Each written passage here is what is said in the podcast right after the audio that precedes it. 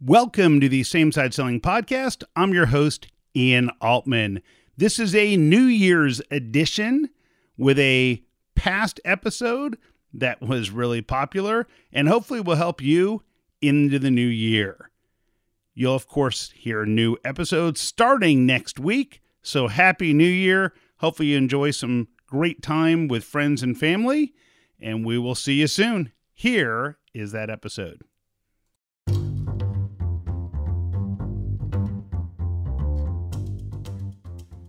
Seth Godin, welcome to the show. Well, thank you for having me. It's always a pleasure. Good to talk to you again. You know, you always get my mind spinning in a good way. Can you start by sharing something surprising about you that our audience may not know? Uh, I'll, I'll share two. Number one, uh, fresh sweet potato noodles, almost impossible to obtain, worth the trip. I am known for my fresh sweet potato noodles with sesame oil and sesame seeds on top. Less trivial than that, it is true that even though I try to be a professional, there are entire days when there's nothing in my head but static, and I have to work extra hard to juice myself up. It's not just that writing happens, you have to sometimes show up and make it happen. You know what? I appreciate you sharing that because as an outsider, I often read what you put out there and I think to myself, man, how does Seth always come up with this stuff? And I struggle with these things. And there's times where I feel like there's nothing. So now you've made me feel like it's not just me. No, the struggle is real. Yeah.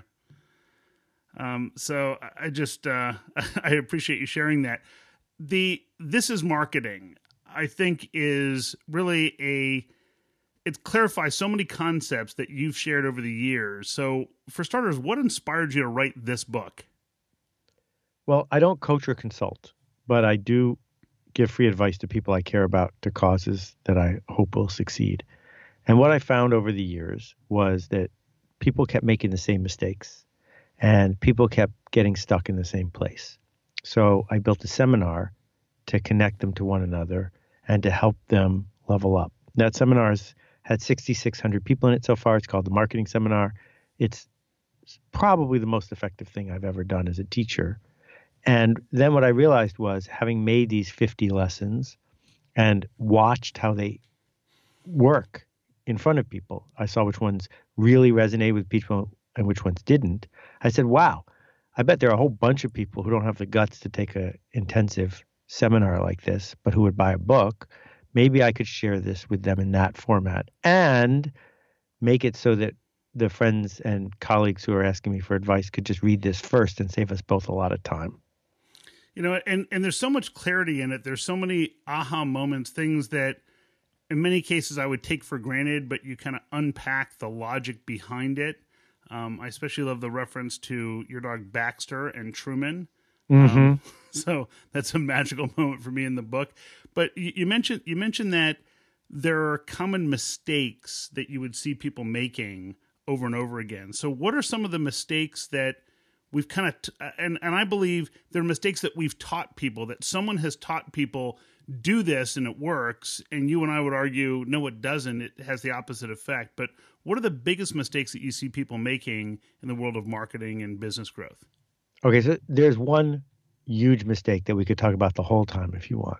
Okay. and I'm going to tell you the origin of the mistake and then I'll tell you what the mistake is. The origin of the mistake is that capitalism always wants more that it is insufficient to do what you did yesterday. You need to increase profit, you need to increase market share, you need to get more customers paying you more money. And so this ratchet began about 100 years ago, which is that you could interrupt people with marketing advertising. Some of those people would give you money. That would make you enough money that you could do it again. And so a cycle began, and it was perfected by the madmen and David Ogilvy. And it was a cycle of selfish interruption what it led to and the mistake that people make is we have given everyone on earth a microphone, everyone on earth access to the social network that we call the internet. And people believe that attention is success.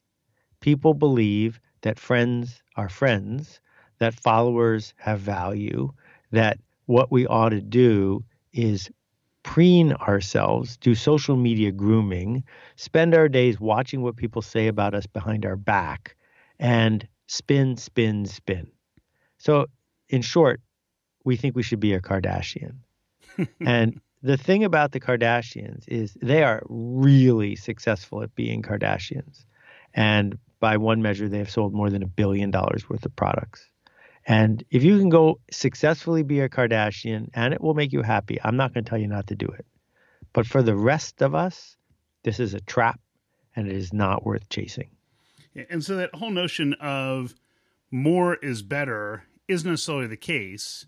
And it's something that, like, for example, I see this, and I'm sure you do in the world of things like LinkedIn it's it, it, drives me nuts and i think to myself why does anyone think that this level of intrusive marketing is a good idea who taught them that their approach should be to pitch somebody the moment they became a connection with them online is, is that just this whole notion of interruption worked at a certain point so people think it still works and it's still a good idea yeah this is you know it's what we found in surveys is that everyone hates the us congress but no one hates their own congressman. And uh, the same thing's true here. Everyone hates being interrupted. Everyone hates being spammed, but they don't think their spam and their interruption counts. and and so here's the shift that I propose in the book. The first half is if you are doing something of value, people will miss you if you don't show up and offer it to them right? If you are, I don't know, a Springsteen fan and you got extra tickets to his Broadway show and you don't offer them to your friend, she'll be annoyed at you. That isn't the same as spamming a stranger and saying, How do I get more from you for this thing I have? And the second half of it is if we stopped thinking of our prospects as prospects or customers and started thinking of them as students, what we could say is, who do I have enrollment from? So if you're a calculus teacher, you probably have six kids who sit in the front row who are eager to learn what you have to say. Then there are 20 kids who are doing it because they have to. And then there are 6 billion people who you do not have the right to walk up to on the street and start teaching integrals and derivatives to. So the goal is to figure out who those six people are who are enrolled in your journey and take them to where they want to go generously instruct them, shine a light, open doors for them. So when LinkedIn is used properly, uh, that is possible. But most people don't have the patience or the humility to do that. Yeah, it's it's an amazing thing because it used to be I would just ignore them. Then I started trying to teach people where I would say, "Well, look, you know, instead of reaching out with a pitch, perhaps first reach out and hey ian i noticed you did this and that. Can i learn more about it? and engage in a conversation become part of the community. And then i realized that people don't really want to be taught so i had to figure out who actually did want to be taught. And oftentimes now when i get a linkedin request i respond by saying gee what inspired the connection? And the people who don't respond to that within a few days those are the connections i ignore. Because it told me that it was just an automated process. They were too lazy to take the additional steps, and that gave me an indication of someone who was likely to spam me tomorrow. Oh yeah, I mean, here's a good way for me to waste my day. I'll get an email from someone saying, so and so, so and so would be a great guest on your podcast. Let me know if I can book them. you don't have guests. and I'll write back and I'll say, which guest on Akimbo made you think that I would be worth reaching out to? That's stupid. That's a stupid way for me to spend my time. And so I have to discipline myself to say, you know what? I'm not here for you. You're not here for me. There are other people who are here for me. I'll do my work for them instead. Yeah. And and that, I, that doesn't keep me from doing it now and then, but it has never once led to a satisfactory outcome. Yep. And and I think that that you, you talk about in the book this idea of humility and curiosity. And there's a business in the um, in the DC area run by a guy named Barry Glassman. It's called Glassman Wealth, and they've been consistently ranked in the in the best places to work. Um, you know, the the wealth advisor people trust with their money um, kind of organization. And when you talk to Barry about how they hire, he said the first thing we look for is people who are just amazingly curious and they, they want to learn more and understand more and share more and that's one of their keys to hiring great people is that level of curiosity. And i think that from a marketer standpoint one of the things you point out in this is marketing is this whole idea of how important humility and curiosity are.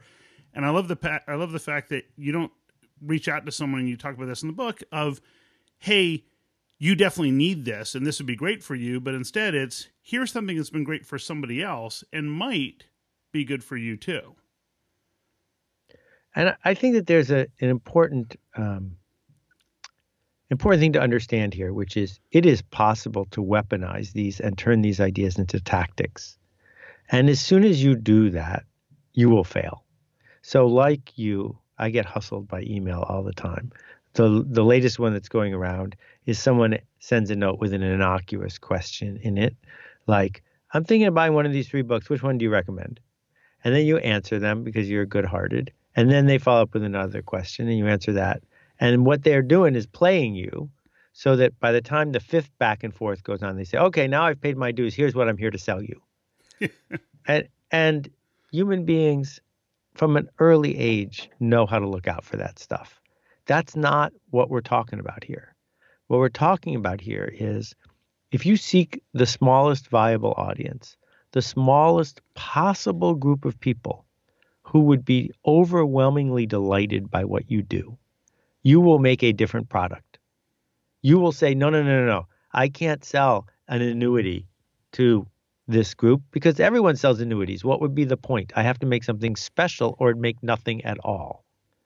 And then, and this is the magic, and this is what is happening today that is so overlooked by the vast majority of people who are impatient, is if you successfully delight and amaze those people, they will tell their friends.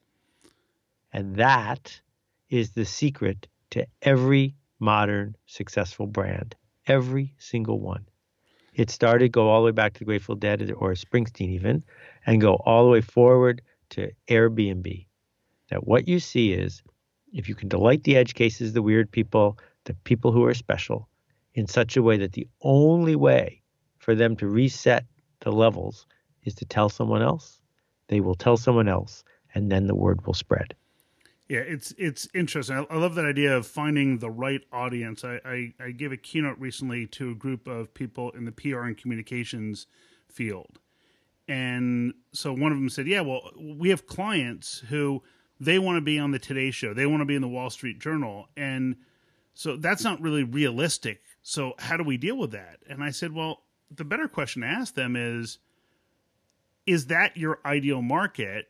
If you only serve, let's say, Charlotte, North Carolina, are you better off being in the Wall Street Journal where you now field a ton of requests from people outside of Charlotte that you can't serve? Or are you better off getting high visibility in the Charlotte market locally around people for whom you solve a specific problem in Charlotte.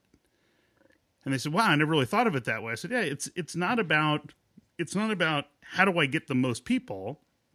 And I'm sure I've learned this from you, but instead, how do I find the right people who care about what it is that I can solve? Right. And now you're touching on something that's super important. A lot of people who are listening to this are in the services business. Uh, they run one kind of agency or another here's the deal you doing shameful work because your clients demand it is no excuse. Get better clients, educate your clients, teach your clients to do the work properly as opposed to blaming them for doing the work wrong.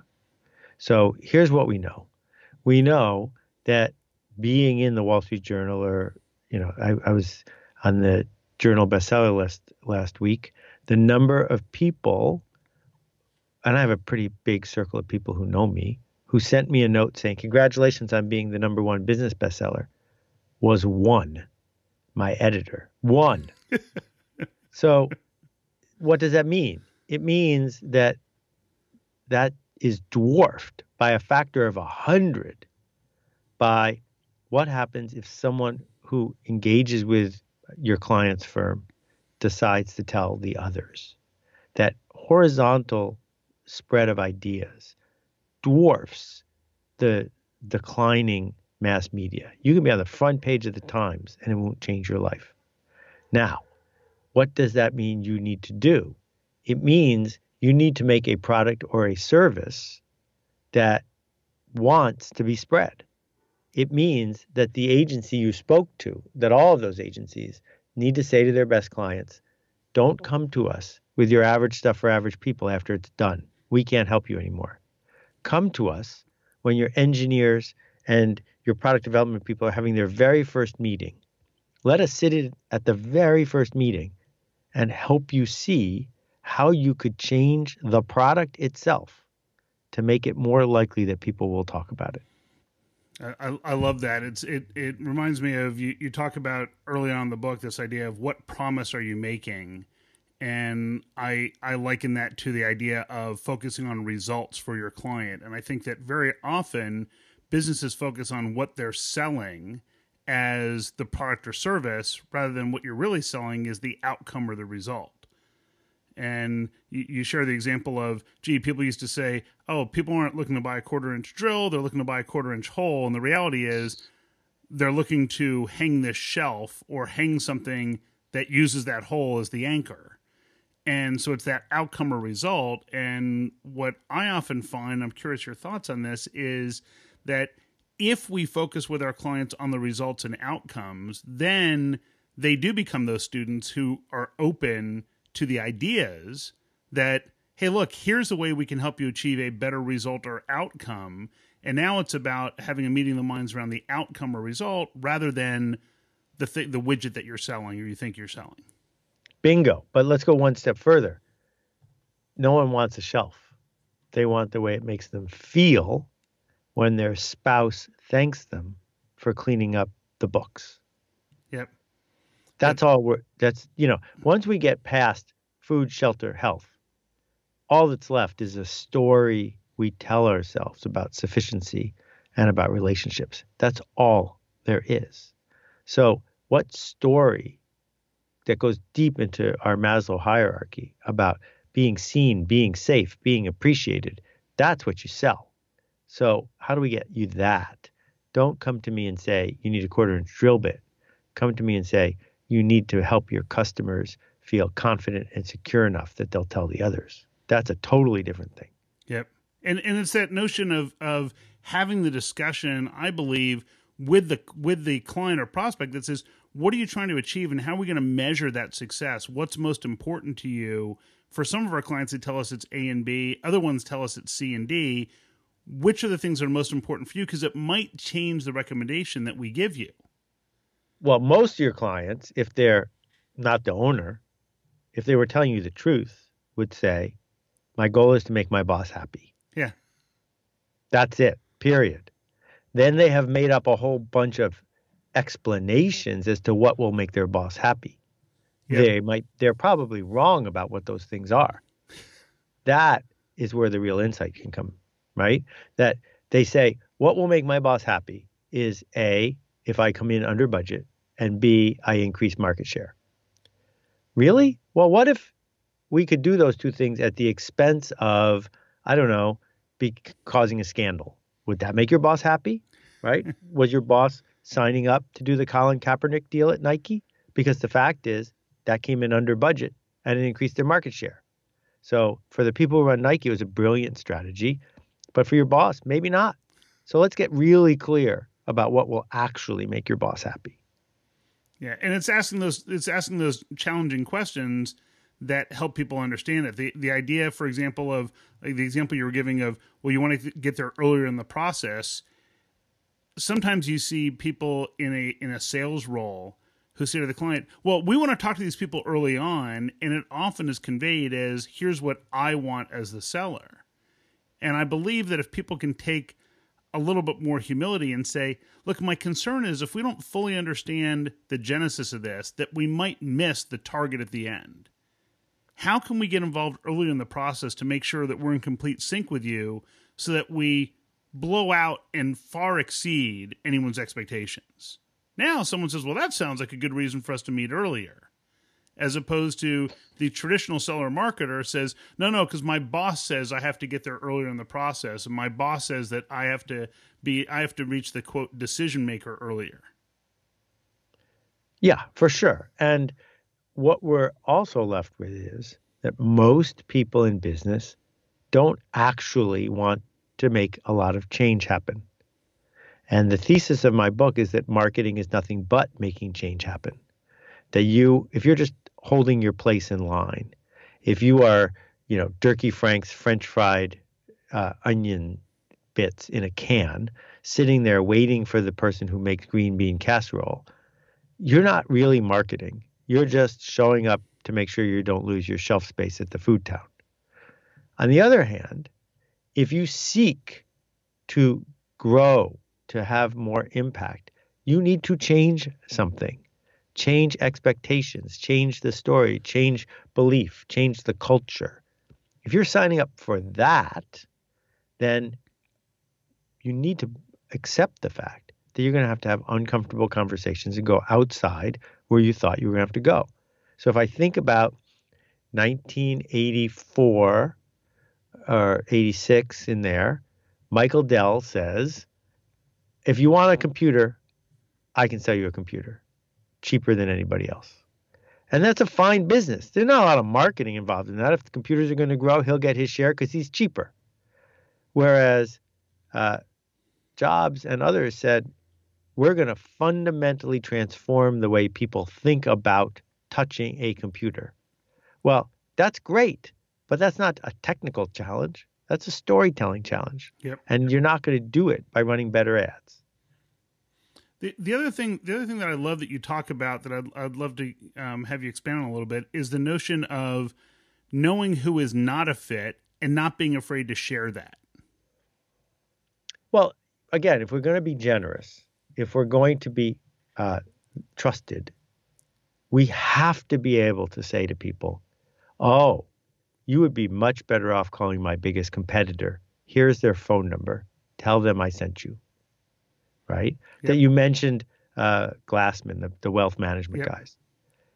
If they're really good at their job, they are sending people to Vanguard and Fidelity every day. Yep. Every day. And they do. And if they don't, then it's obvious that they're selfish liars. Because there are plenty of clients who would be better off going there.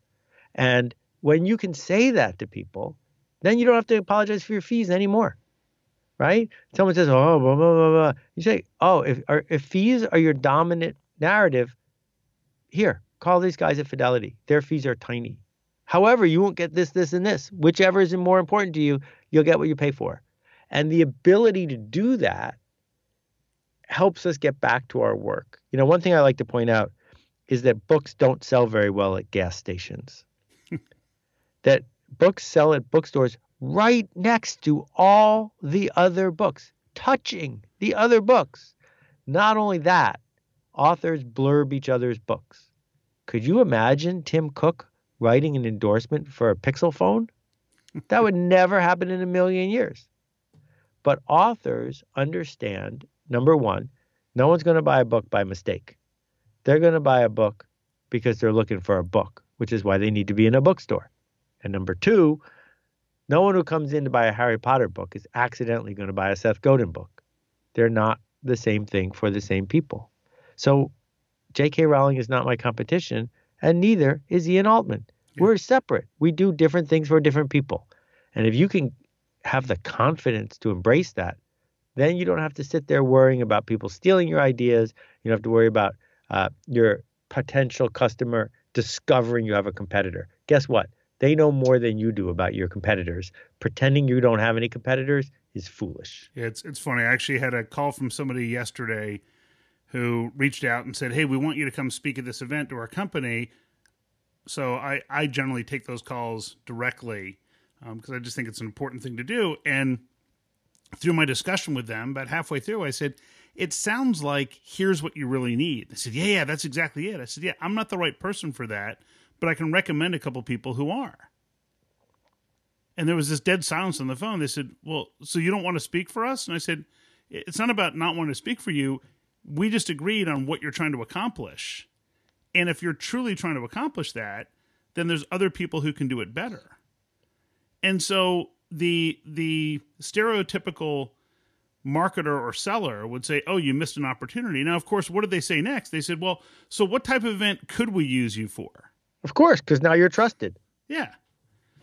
And and it's something that I think is so hard for people to learn, which is, you know, I'll often tell there's a there's a concept that I teach called a client vision pyramid, which says when someone's looking for your product or service, you need to define the differentiation in the market because they may not understand it yet. So you say to them, well, when people are looking for you know, a dog catcher. They're usually looking for a dog catcher at one of three levels. At the most basic level is a dog catcher that does this. That's the effective level. At the enhanced level, they do these things a little bit better. And at the engaged level, here's the way they interact with you and create this experience for you and this feeling for you. Which level are you looking for?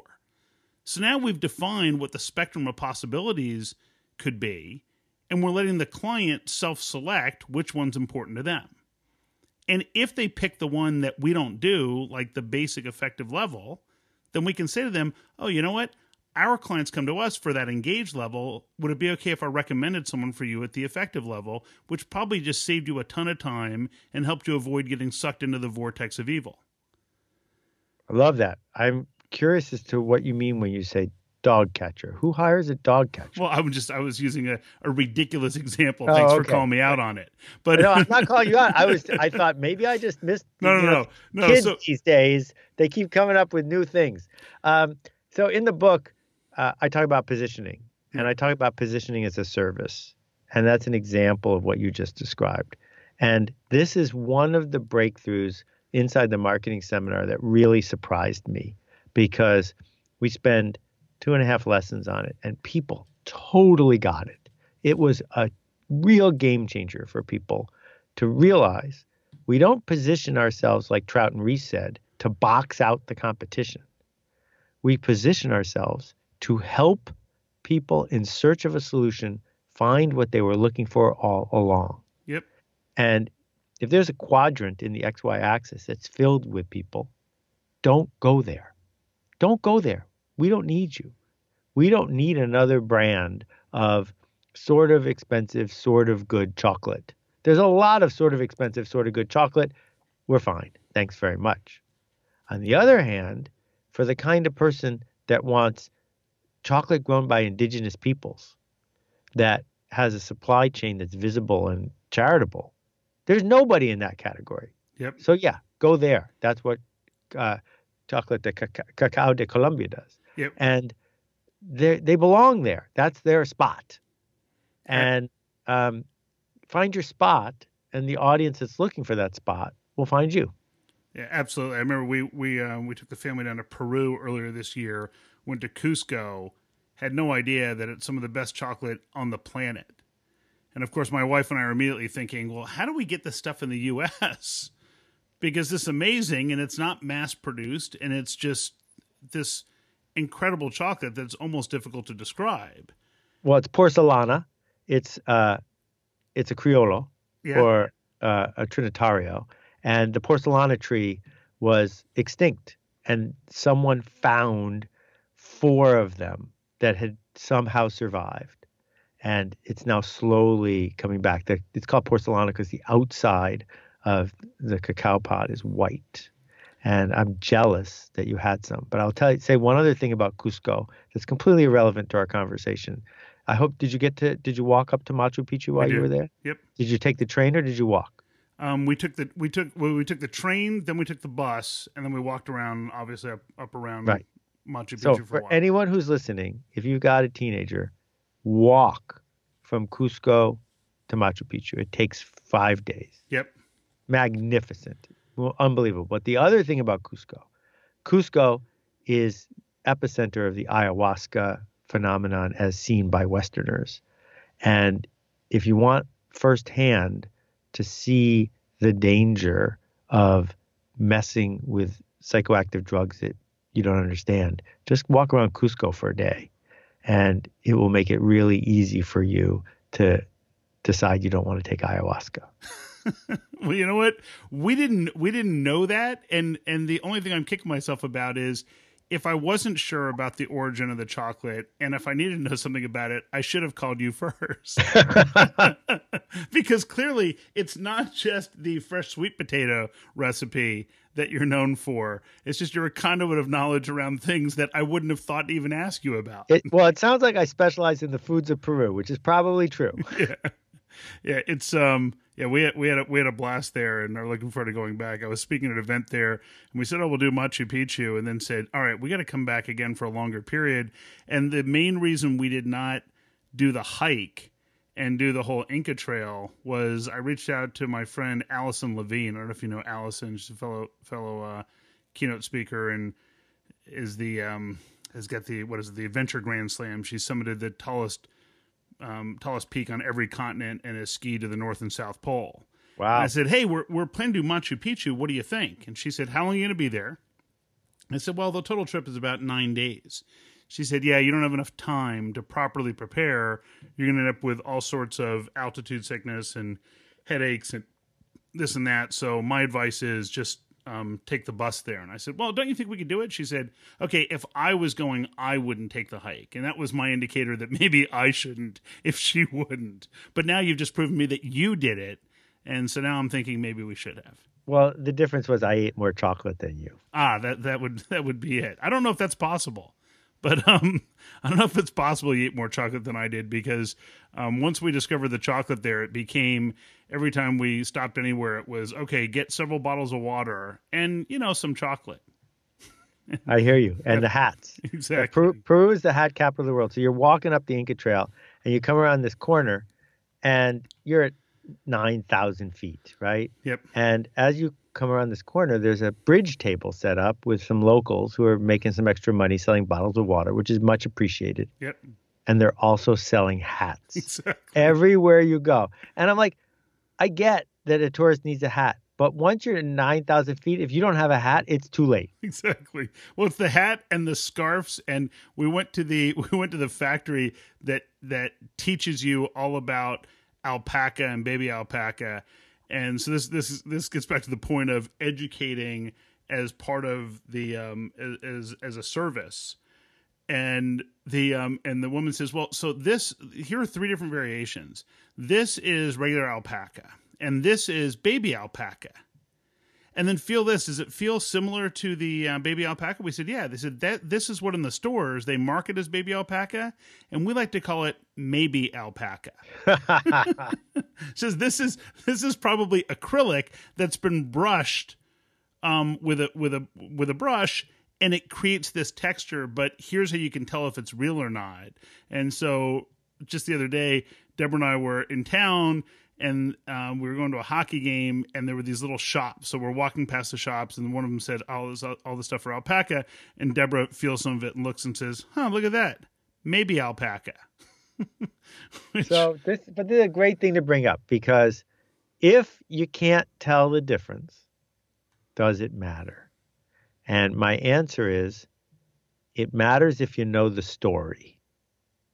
That by you telling the maybe alpaca story just now, you broke tens of thousands of items of clothing for the people who are listening. My bad. and that's part of well but that's part of what we do as marketers is what we're saying to people is we are hungry for stories stories that change the way we act and think and our status. And your status goes up if you know the difference between maybe alpaca and baby alpaca not your status with everyone but your status with a circle of people it's a good story to tell because it shows that you are have discerning taste and that you have insight and that you've been to Peru and that you've taken a lesson in this. So now that we know that we can raise our status simply by understanding the difference between the two, we get a new story. And that story is one where we can spend time and money to give ourselves more satisfaction. Because every time you put on a baby alpaca scarf, you get to say to yourself, even if no one else is in the room, look at me. I'm not wearing maybe alpaca. I'm the kind of person that wears baby alpaca. And that story, what is that worth? Well, if the scarf is an extra 50 bucks, it's totally worth that to most people because you get to tell yourself that story every time you wear the scarf. And that is at the heart of what we're doing when we're changing the culture with marketing is we're playing with status roles and we're telling stories that resonate with people. So Seth, aside from everybody making sure that they get this as marketing, which I can wholeheartedly endorse and love it. And if I didn't, I would just say, "Hey, nice book," but it's just I think it's something that everybody should read. If someone in the audience is one of the seven people who already doesn't know how to find you, what's the best way for them to learn more about what you're doing and how you're impacting the world? Well, that's kind of you. I don't think everyone should read this book. I think most people should not read this book. I think that it will make some people uncomfortable. I think some people don't care. I think some people, most of the people who shouldn't read it, will be exposed to these ideas and still not do anything about it because they're still selfish. So I'm just fine if those people don't buy the book. But for people who are trying to change the culture in ways they're proud of, the book was supposed to be called Make Things Better by Making Better Things. And if that resonates, then I hope this will help. Uh, you can find my blog at seths.blog. Uh, you can find the marketing seminar at themarketingseminar.com. We're starting again in just a couple weeks, and we would love to have serious folks join in. You know what? And I, I agree that not everybody should read the book. I just have high expectations of my audience. So there I feel go. like my audience There you go. that, Love it. that this tribe that I'm fortunate enough to be a part of, um, I believe that what you teach is something that they would greatly benefit from. So, Seth, thank you for your generosity and amazing insights. It's always a pleasure to connect with you. You're the best. Thank you, Ian.